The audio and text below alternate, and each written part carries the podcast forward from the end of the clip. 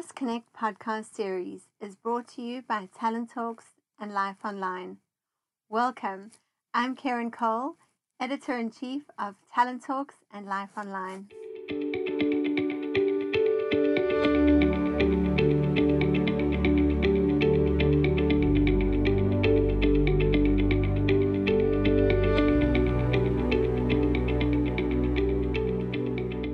World around us changes, we need to change with it. Staying relevant and efficient is no longer a given.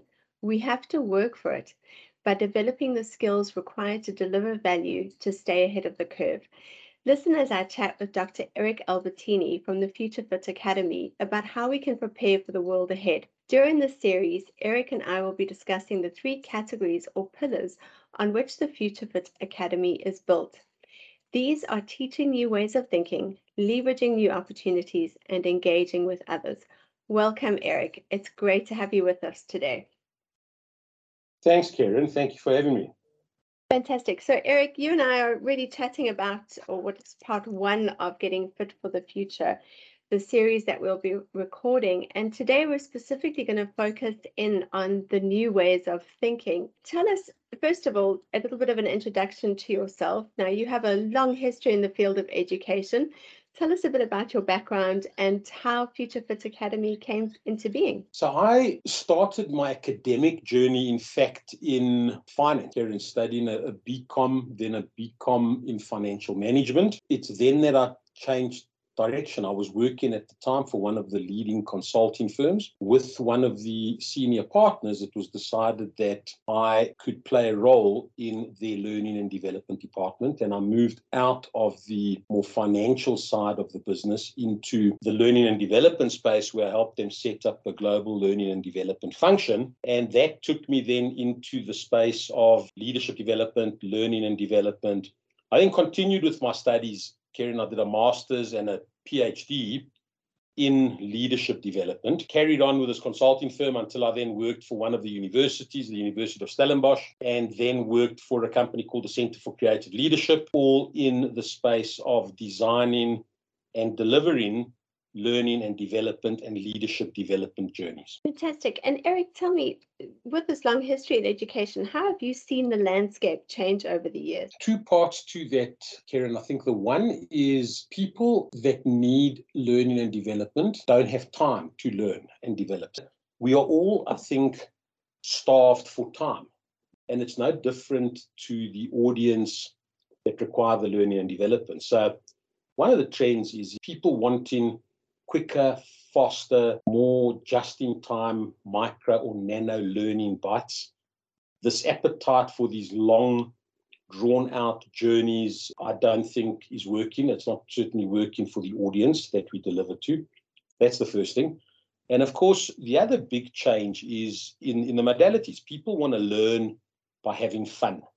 They want to learn from each other. So Lots of change in the peer to peer learning, social learning, people learning through games and gamification or gamified learning, people learning from action learning projects. So it's not the same as it may have been 20 years ago, which is the guru on the stage, the faculty stands up in front of the group and teaches. Very much not that anymore. Now, Eric, Future Fit Academy interprets the shifting landscape as a need for leaders to develop a new set of skills based on the new complexity we are faced with. In what way can you give us the from to scenario in terms of leadership specifically? What are the major shifts that we've seen? Ken, I think the answer to that question has its roots in the disruptors. So the trends that we are all aware of that are going on in the world of work. And these trends cause disruption in the workplace. So the obvious example is technology. There's what's going on with technology and the trend in technology. And clearly, that trend in technology causes change and disruption in the workplace. Now, first of all, the disruption we tend to interpret as negative, but it need not be. I think we've come to interpret disruption as bad, whereas, in fact, in many instances, the change or the disruption can lead to improvement or the betterment of the workplace. But the point is that the leaders have to shift how they think, what they know, and how they behave to deal with disruption in the workplace. It's the old story of whatever got them to where they are now may not be sufficient to get them to navigate this future world of work. So that's where we say they have to adopt to deal with these disruptions and this change in the workplace. They have to adopt new ways of thinking. They have to spot and leverage opportunities and then obviously engage and connect with others in a different way to how they may have done it up to now. Absolutely. And Eric, specifically within the first module offered by Future Fit Academy, which is focused on these new ways of thinking, there are five core skills that you've identified that leaders need to develop in order to shift this way of thinking. Could you tell us a little bit more about what these are and how are they interrelated? Sure, Karen. So these skills, they've been around for a while. It, they're not completely new, as it were. They have become more relevant, and the new world of work has highlighted the importance for leaders to master these skills and thinking in this way. So, in that category, new ways of thinking, leaders of the future have to adopt new ways of thinking. We include the five skills, which are curiosity, so that is cultivating a curious mind. That's about developing strategic questions, asking powerful questions.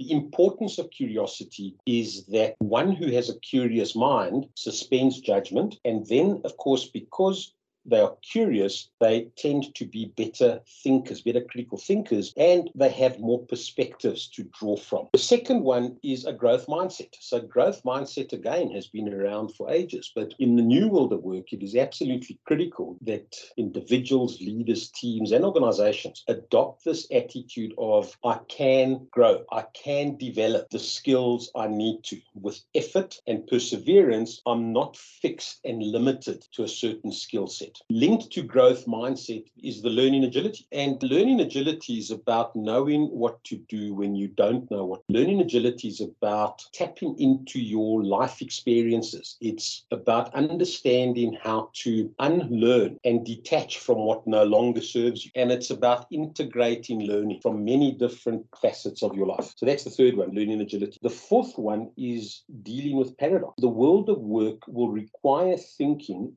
that deals with both and instead of either or. So, dealing with paradox is the thinking that allows one to straddle these seemingly contradictory polar opposites and stay with both sides. And it's there that you will find opportunities. It's this ability to think both and to straddle these polar opposites that innovation happens.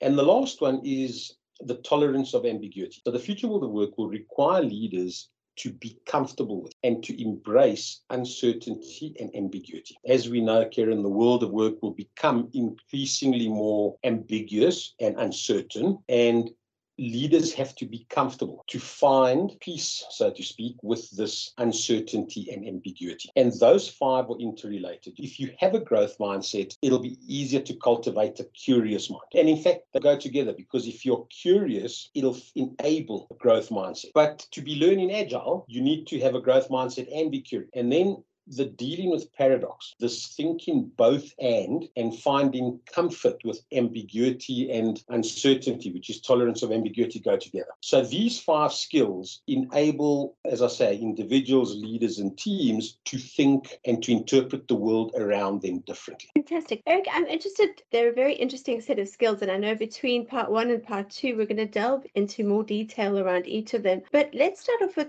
two things that, that pique my interest here is curiosity and growth mindset. How do you actually teach those? Because a lot of us come into these situations, and obviously, a fixed or growth mindset, it's not one or the other. We have them in, we might have a growth mindset in, in one particular area, but a fixed mindset in, in another. And again, with curiosity, some people are just naturally more curious. So, how do you teach that? Karen, on curiosity, I think we come from it from the perspective that, uh, and this has been well researched, that we were all as humans born innately curious. So, the need to discover, the need to explore, the need to venture out and to be inquisitive, to have this inquiry in mind was an innate ability that people are born with. and through the years, it's knocked out of us through societal conditioning, some of the schooling systems, parenting. So we teach it by first focusing on the neuroscience of it, that there's a direct correlation between the brain, neurotransmitters, chemicals that the brain releases in anticipation of discovering something new. And we create a space w- when we teach this that everyone can and is curious, that there's a neurological perspective or background to, to curiosity. We also, it's important that one understands what may be pre preventing one from being curious. So, part of our skills training gets the individuals to probe and understand the inhibitors that they may have to being curious. And an obvious one is the high need for certainty. So, if somebody has a very high need for certainty, in other words, if they don't, if they really don't like uncertainty,